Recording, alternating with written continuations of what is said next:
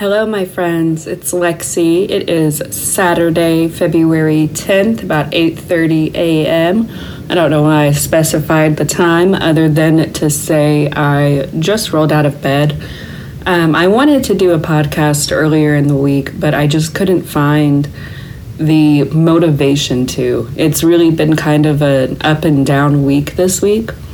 Um, and I think that's because I saw my old best friend at work on Tuesday for the first time. It was like the first time seeing her in person in a few weeks. Um, and it's always such a trigger when I do.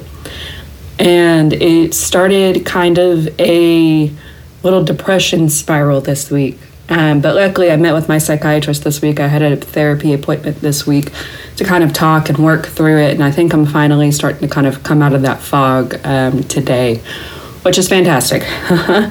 um, but I did write down a couple of notes this week that I wanted to talk through. And in the midst of my little, I won't call it a manic depressive spiral, but I will call it my mini spiral um, I was watching a new show and they said something and it clicked, and you know, I'm not running away from monsters, but it is true, which is the only way out is through. And what I mean by that is uh, you can't ever give in to the depression, right? Unfortunately, suicide, I always think of it as a. Um, not a symptom of depression, but the outcome of depression, right? And the only way out is through. Um, and that kind of was what was resonating in my mind this week. The only way out is through, the only way out is through, just hang in there. And it really kind of helped to push me along and kind of push me into today. Um, and push me through work and push me through all the bullshit that everybody deals with on a day to day basis, right? And so I hope that helps somebody else out there. Um, additionally, meeting with my psychiatrist and therapist this week, I also finally signed up to do volunteer work at, a, at an animal shelter. Um, and so I have some training to complete before I start that. Um, but I think giving back um, is also really going to kind of help me personally with my self esteem, lack of, you know, everything, um, and really kind of help fill my days up and my time up whenever I do kind of get into those those depressive states of I'm lonely, you know, my friends aren't here, I don't have any friends, which isn't true, um, and kind of help to snap me out of that. Another thing that I use um, to kind of not have to, unfortunately, see my former best friend at work anymore is avoiding your triggers, right? We've kind of talked about that before, and and avoiding toxicity in your life. And so I finally caved and I had to ask my boss. I'm only in office, you know, one day a week. And so I asked my boss to switch my in office day um, so I can, for, you know, try to avoid her as much as I can. And as cowardly as that may sound, because it feels like I'm being a coward, right? It feels like I'm running away, like I can't confront my fears or my demon, you know, whatever you want to call it. Um, that's simply all it is is avoiding your triggers because i'm now self-aware enough to know that hey this is what happens when i do see her. I i, I spiral and it reopens that wound every time and i'm not able to properly heal from it right? Um, and i recognized that this week and i was like i can't keep doing that. I can't keep reopening this wound and seeing her, even if it's just once a week. There's no way to properly heal if I continue to do that. And so, having the courage, uh, I think, to finally advocate for myself and be like, look, this isn't working. I need to switch something. Um, and I, I think that was a really kind of hard step to take this week because I've always been one to be like, it's fine, it's fine, I'm fine, everything's fine.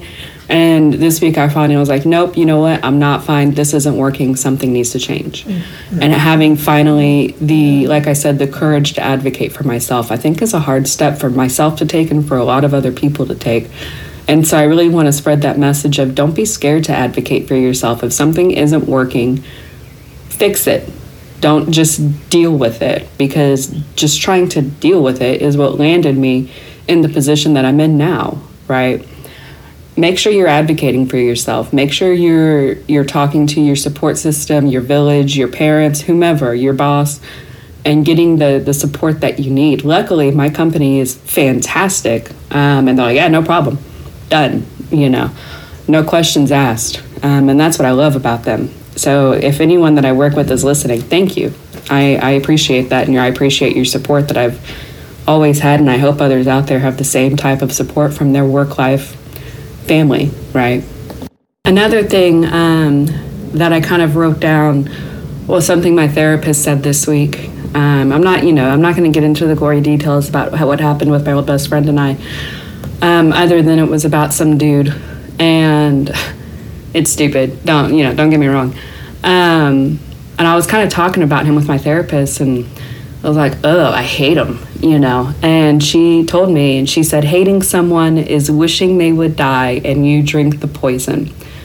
And I was like, God damn it, let me write it down. Um, and she's right, right? Hating somebody or wishing someone unwell or or not being able to let go of that anger doesn't do anything to them. It only hurts us, you know. And learning how to let go and let God, again, easier said than done, right? Um, but it, again, it, it does nothing for anyone other than harming ourselves and harming our mental health.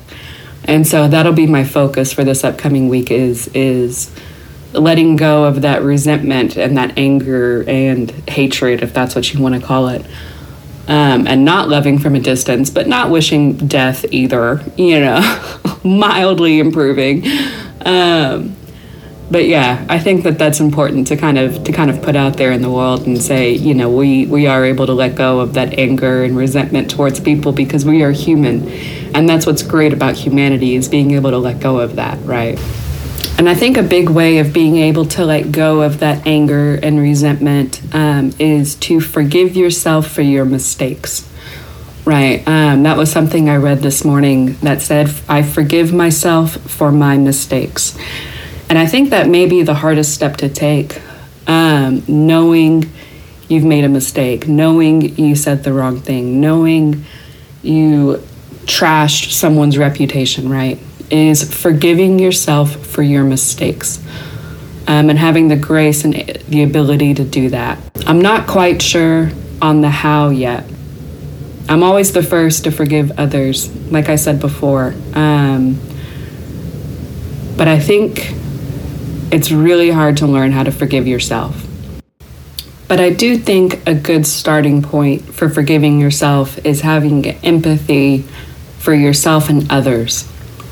And what I mean by that is being able to take a step back and look at the situation as a whole, right? Not just your perspective, not just their perspective, but the entire thing. Um, you know, they always say there's your side, there's their side, and somewhere in the middle lies the truth. And it's not really up to you to find the truth, but it is up to you to forgive yourself and others for your part and their part and move on.